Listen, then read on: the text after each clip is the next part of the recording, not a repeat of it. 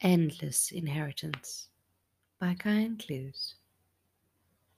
You share the lot of your master as if he were your father, and you but a little child who shares the whole part as son or daughter.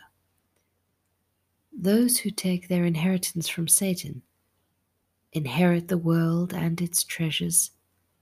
They aspire towards the lap of luxury and swim in fleshy pleasures. They abhor all humility, zealously avoid pains, seeing the only reality of living life by gains.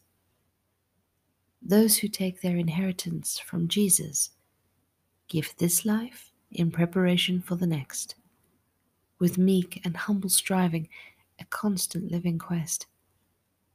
They partake of the sufferings and give themselves to charity to pray for a world lost in forgetful, strange barbarity. Satan extols the high life, Jesus proclaims the low. Whatever then we grow is whatever we have sown. Tethered for eternity will every soul then be to the Master they have loved and served with total fixity.